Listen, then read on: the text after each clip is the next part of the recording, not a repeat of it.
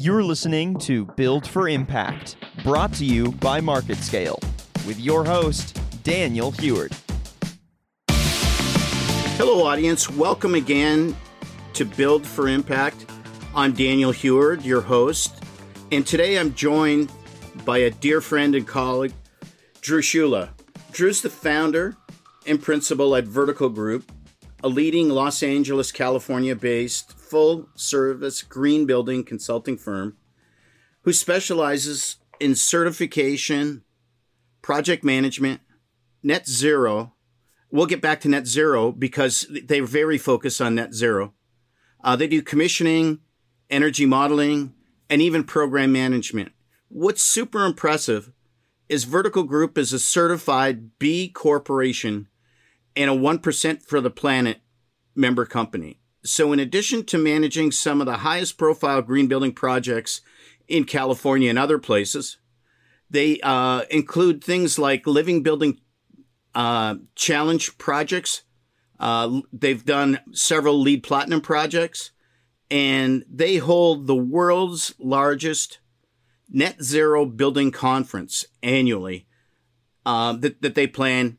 We'll share contact info for the Verdical group, V E R D I C A L group.com, and dialogue with Drew. So without further ado, Drew, hello, how are you? Hey, Daniel. Great. How you doing today? Really good. And really thank you so much for joining us on Build for Impact.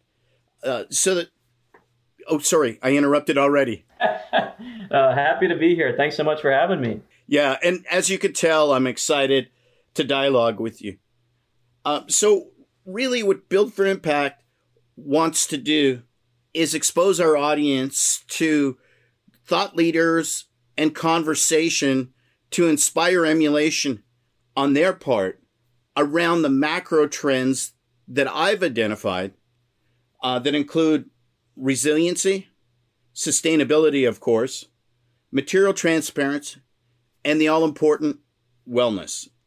So when we start thinking about that stuff, I will start with sustainability and premise the listener that Drew has been super active on advisory boards, including US GBC Los Angeles, where he's a past board member. Uh, and he's also a founder of the Living Future Collaborative in Los Angeles. Uh, so Drew, sustainability. Go ahead.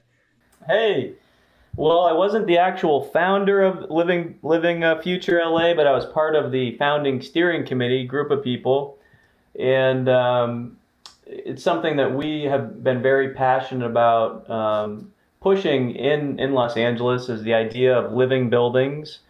Uh, or buildings that um, harvest the energy that they need from the sun and the wind, um, are built of healthy materials and that um, keep people healthy, the occupants of the buildings inside. And, um, you know, the four focus areas of your podcast, Daniel, that you mentioned around resiliency, sustainability, material transparency, and wellness um, are all very interrelated. And um, it's, it's great to join you today to talk about these things that are really the focus of my work at Verdical Group. Um, and just a quick sort of backstory on on my background and the company. Um, Verdical Group was founded in 2012. Um, it was a, a, California garage startup story um, in Pasadena. Uh, no heat and no cooling in the garage. I'd, I'd sit out there in 100 degree days in the summer sweating and um, you know, ice cold down to the high 40s and 50s in the winter with my winter jacket and hat on. And uh, through the years, Verdical Group slowly grew um, organically as we as we gained clients and projects, and um, we're now a 10-person um, specialty sustainability and green building uh, consulting firm. Uh, we're based in Los Angeles, and that's really all that we do is is uh, green green building work. Um, and I, I, always describe Verdical Group as having um, a couple main buckets for the type of work that we do. there's certification work, so uh, things like LEED certification, Living Building Challenge certification, um, declare labels around material transparency, um, well, Fitwel, etc. Um, even Envision for infrastructure, um, and Cal Green Code in California, which is one of the most advanced green building codes in the country. Um, beyond that, we've got uh, more technical services like energy modeling and commissioning around building systems. Um, and then finally, we do our conference every year, uh, the Net Zero Conference. This will be the uh, seventh year, I believe. Uh, the Net Zero 2020 conference is is uh, being planned right now for uh, the middle of September, and uh, we're announcing for the first time it'll it'll be a virtual event this year, which has been a big shakeup in the events industry uh, related to COVID nineteen and everything moving virtual. We had planned to have it in person at the LA Convention Center, uh, and it's the largest uh, net zero building focused event in the world. We're we're amazed at how it's grown. You know, the first year, seven years ago, was you know about hundred people showed up. It was just something we were passionate about and wanted to help to educate our clients on net zero buildings. And we did it the next year, and 300 people showed up, and it just grew and grew from there. We we kept doing it annually, and uh, it's been really exciting to help inspire as many people as, as we can and really scale the idea of net zero buildings um, you know as far and wide as we can through the conference. Yeah, so it's really cool that when you first started, uh, people from perhaps 90 miles away made the first one, except for one special guest that was a long distance traveler that you actually called out, and that was me.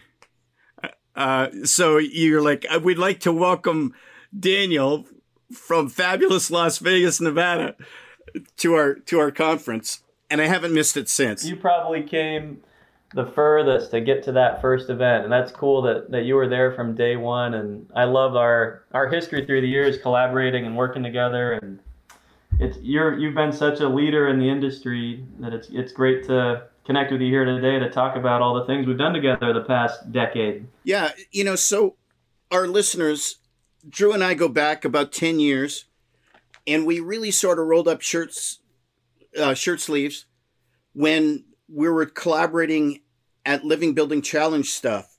So we we've been going to the Living Building Challenge unconference uh, for years, and I believe it was 2011. Uh, but certainly, I know 2012 we spent more time dialoguing um, when you when you were launching your firm, and uh, I was a big proponent of what you were doing because you sort of took a risk. You stepped out there and said, "Yeah, I'm going to make this my day job, and I'm going to really focus on helping people." And you've been a mentor for so many over the years uh, in, in these channels.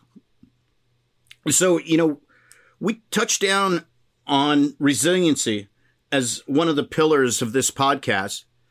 And, and really, the work that you're doing is so supportive of resiliency, even though you don't take a strong stand on it, you know, uh, waving a flag saying, look, I'm a resiliency leader, y- yet you are. So let's talk about the impacts that your work around net zero buildings and the net zero conference have done to say reduce carbon emissions and, and how that in turn helps the planet. Yeah, absolutely. Um, well, there's so many threads here. So, you know, resiliency is, is really important um, and very linked to the idea of sustainability um, when I think about resiliency, it's just the idea of being able to withstand a challenge. Um, and in the built environment, um, you know, that might be COVID 19, like we're facing now with this pandemic. What does that mean for buildings? How do we come back to clean, healthy, safe environments um, once everyone comes back to work? And we're still in the in the throes of how we respond to this pandemic right now.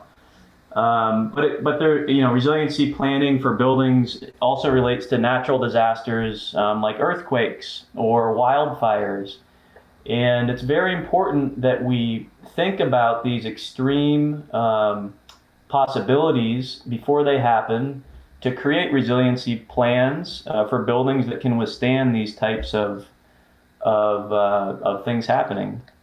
Um, and then you know with sustainability, sustainability is about uh, things working for the long term, and the ideas of sustainability and, and resiliency again are very linked. And in buildings, we're we're talking about creating healthy spaces that really work for the occupants that aren't going to be full of toxic materials. Um, Daniel, you and I have talked about um, the relationship uh, between the idea of when you go into a grocery store and you can pick up the food on the shelf, you can see the ingredients that are in the in, on the packaging for the for the product that you're about to consume. Same idea for um, for building products, and we really need that transparency for exactly what ingredients are in our products that we're surrounding ourselves with as we spend 90% of our time indoors. We really don't have that transparency for, for most building products, and there's a, a big movement starting to happen now um, to get there. Uh, uh, declare labels from the International Living Future Institute being being one of those uh, certifications out there for building products to really avoid those most toxic chemicals.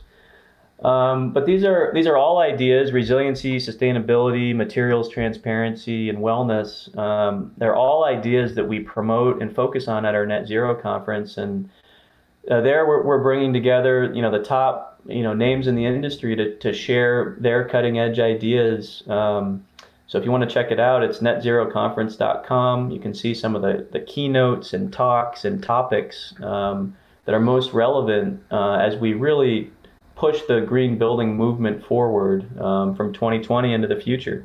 Yeah, I think it's great that, that we've collaborated so much over the years, but I really admire the audience growth that your net zero conference has experienced.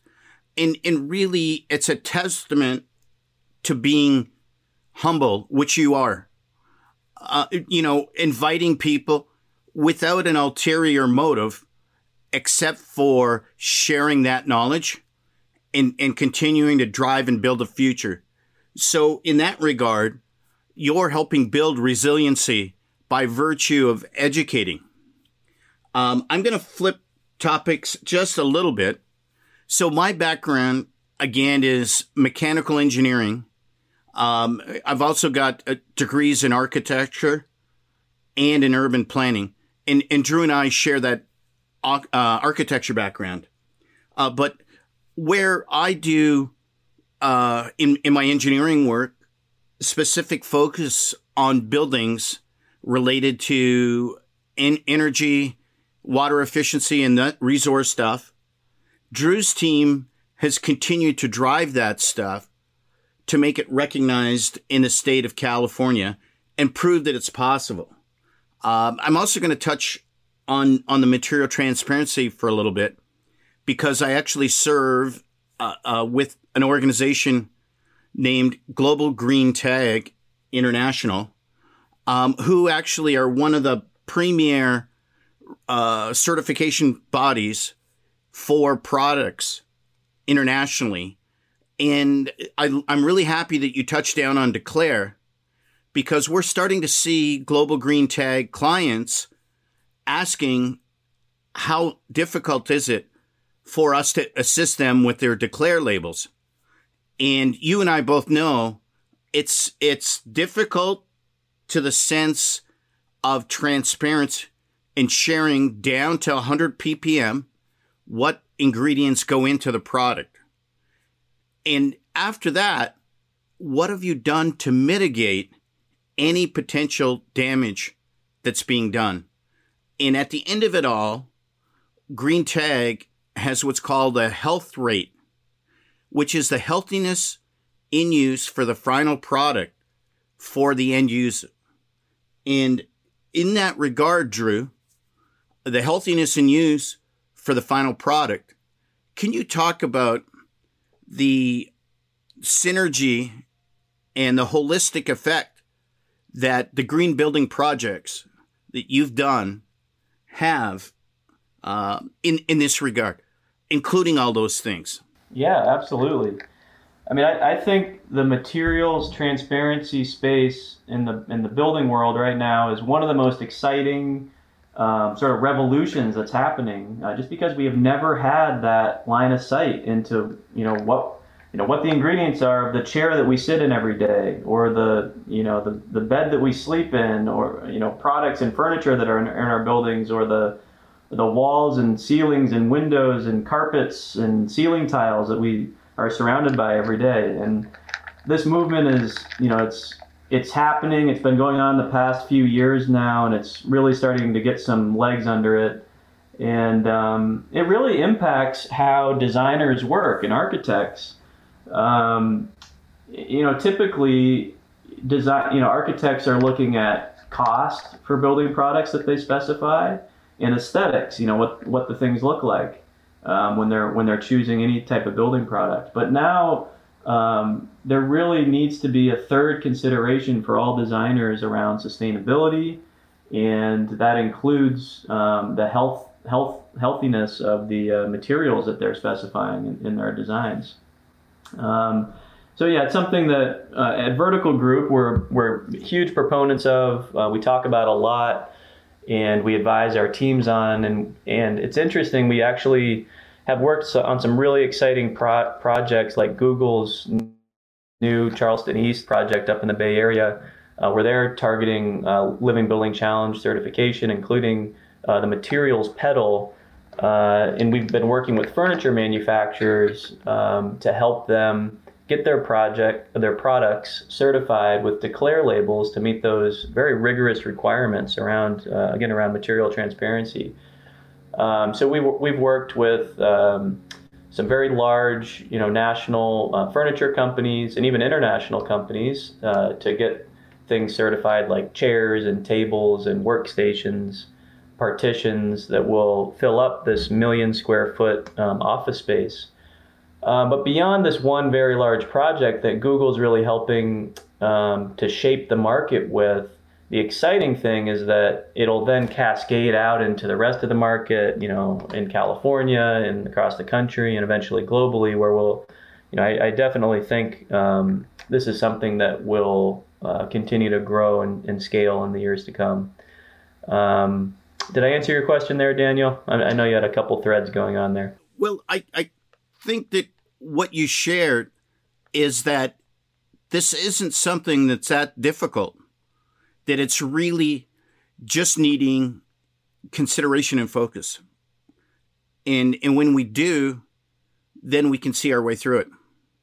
And I think that when people realize that you can get a material transparency report and rating on a, on a product, they're going to be happy about it, but they're also going to be wanting that more in the future. Yep, absolutely. Yeah, it's it's interesting. I love the way that you you put it that way. A lot of sustainability and resilience ideas they, they are very simple, and a lot of it is uh, going back to the way we did things. Um, you know, hundreds of years ago, before industrialization. Um, you know, using passive design strategies um, as much as we can to use, you know, natural ventilation, for example and it really helps to reduce the energy load of our of the mechanical systems in our buildings.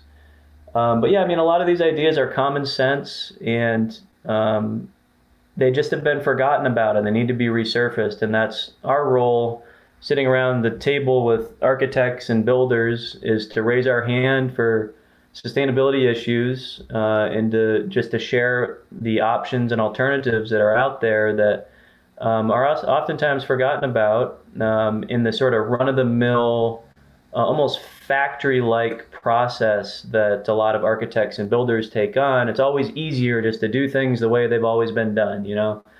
But some of these ideas, although simple, are very radical in, in the change that they represent and super necessary as we face the climate crisis and um, really you know, large, potentially catastrophic um, global risks around the climate crisis. And the, the real necessity for us to make these changes in the built environment, which you know, it, has an incredibly huge impact on on the globe, on our global emissions, and on you know countries around the world. Yeah, I couldn't agree more. Really, you know, as a member of uh, the International Well Building Institute's global uh, COVID 19 task force, where we gathered, uh, we ended up with 577 world experts on, you know, buildings, building sciences, well, wellness, sustainability. And we all shared our specific focus on what do we do to make buildings healthier and in a source of solution uh, around this this uh, pandemic. And and I see the the impact of the pandemic really opening eyes towards resiliency first, but then the the attributes that sustainability brings to projects now become obvious. So in that regard, the you know the wellness aspects of us just creating a HVAC air distribution system, excuse me, that uh, is effective at not only giving uniform temperature balance uh, and comfort, but also taking care of filtration and making sure that we don't recirculate pathogens uh, is huge. Now we can do that with all the other aspects we touched down on, including materials. Um, and then finally we get to behavior.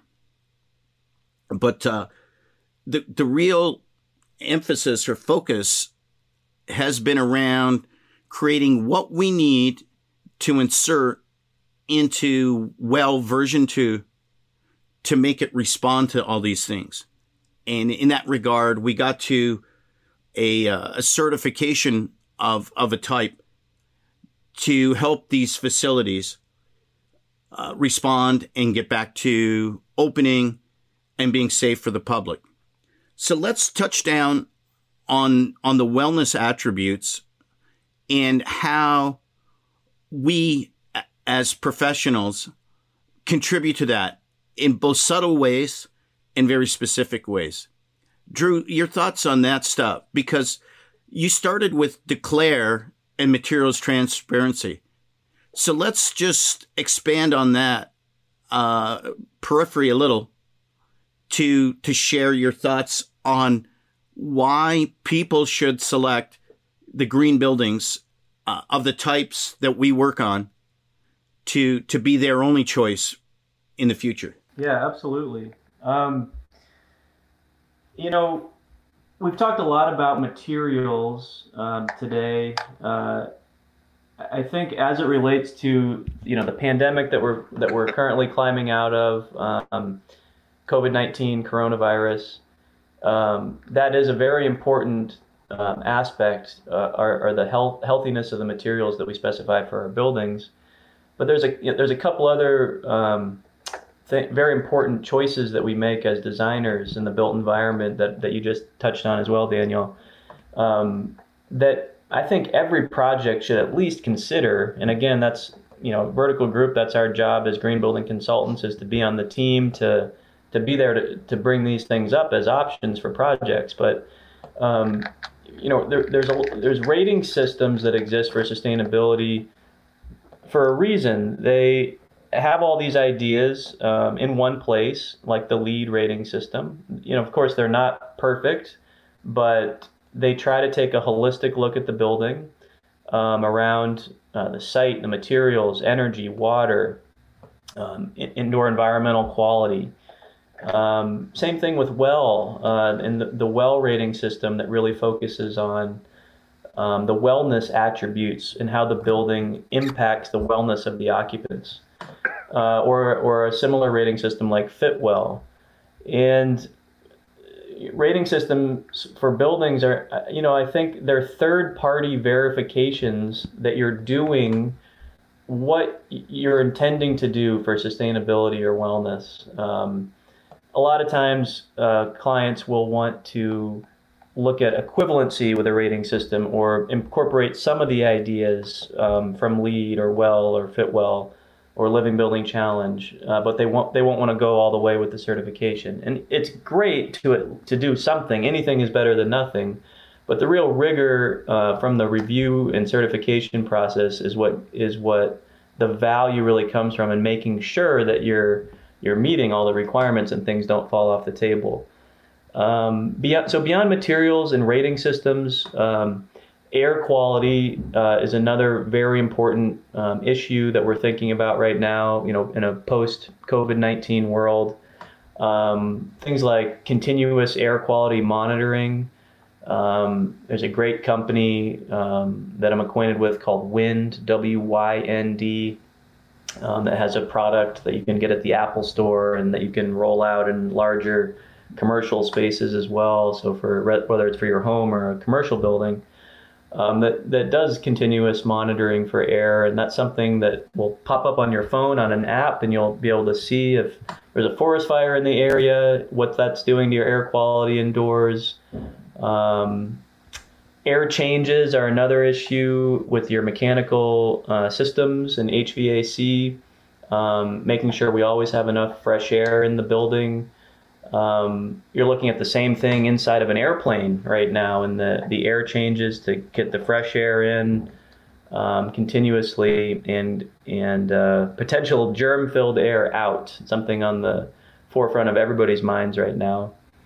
And then finally, on the operation side and sort of behavioral changes that you mentioned, Daniel, um, green cleaning is very important. You know, it's part of the LEED rating system, but just in and of itself, um, using healthy green cleaning products um, to to clean surfaces, as there's so many high touch surfaces in in any building. Um, that we're thinking a lot about right now related to the spread of germs around COVID. Um, and I think you know something that we're going to see as a future development in the technology of buildings are as many uh, no-touch surfaces as possible. So uh, the ability to um, use voice activation, like your Amazon Alexa, to control things like uh, the elevator in your building. So you don't need to touch the buttons; you can tell it where you'd like it to go. And um, again, that's uh, reducing the number of touches and the spread of germs, and um, incorporating technology into ever ever more pervasively into our buildings. So anyway, a few few thoughts there for you, Daniel, around those issues. Yeah, Drew, thank you so much. You know, I want to remind our listeners that you're an architect, um, yet do not get so narrow focused in what you do that you don't have an appreciation for what other attributes can positively contribute to your building. And you touch down deeply on several mechanical engineering concepts. And you also touch down on building operations and maintenance concepts, in addition to wellness concepts. So, really, what we want to be is knowledgeable and versed enough in, in the attributes of buildings that that we can speak intelligently. Oh man, that was a really bad miss. Intelligently on uh, those topics. And and I'm really happy, Drew, that my team has the editing functions to to correct my uh, alliteration mistakes. mistakes. oh my god. Uh, so that's good. Yeah, so, you know, just a, a, a, quick response to that is, you know, you mentioned I'm an architect by training. Uh, went to Notre Dame and did the five year degree in architecture. Um, but a lot of the work that we that we do now at Verdical Group is really engineering related, um, commissioning, um, you know, checking all the systems in the building to make sure that they're optimized for performance for your energy and water systems and your envelope. Um, and then you know energy modeling is is um, you know looking at the energy systems and the insulation and w- windows and R values of, of the building, modeling that in 3D software. Same thing with daylight modeling. So very very much engineering um, functions that we perform through our work at Verdical Group. So our team, you know, I'm an architect by training, but we have uh, mechanical engineers on our team and um, environmental science folks and um, you know really various backgrounds that kind of um, all you know biologists for example all, all kind of play a role um, in in the sustainability world because it you need to be a, a generalist uh, you need to have bits and pieces of information from all sorts of fields uh, to make your buildings as sustainable as possible but a couple other quick notes um, Verdical Group is a B corporation, as you mentioned um, early on, and we're a mission-driven company. So uh, B Corp certification is a is, is a certification for for-profit companies rather than nonprofit. So we're for-profit, but we really have environmental and social mission as well. And with our Net Zero conference, we're seeking to educate as many people as we can. You know, as you mentioned, and um, and the work that we're doing um, you know, it's the same thing. We're for profit, but we're trying to make a positive impact on the world every day through green building. And I feel so lucky that I found that um, role in the world. That coming out of college, that's what I wanted to do was was to make money, but make a positive impact doing it. And, and that's what we do every day at Verdical Group. Um, but yeah, thank you so much, Daniel, for the opportunity, and it's been great to connect with you here today. Yeah, and Drew, thank you for circling back to to the big wellness key. And when I'm saying big wellness key, B Corps really are making a positive difference because your focus is on the wellness of society. And, and like you said, generalist uh, in, in many attributes. So it's it's huge.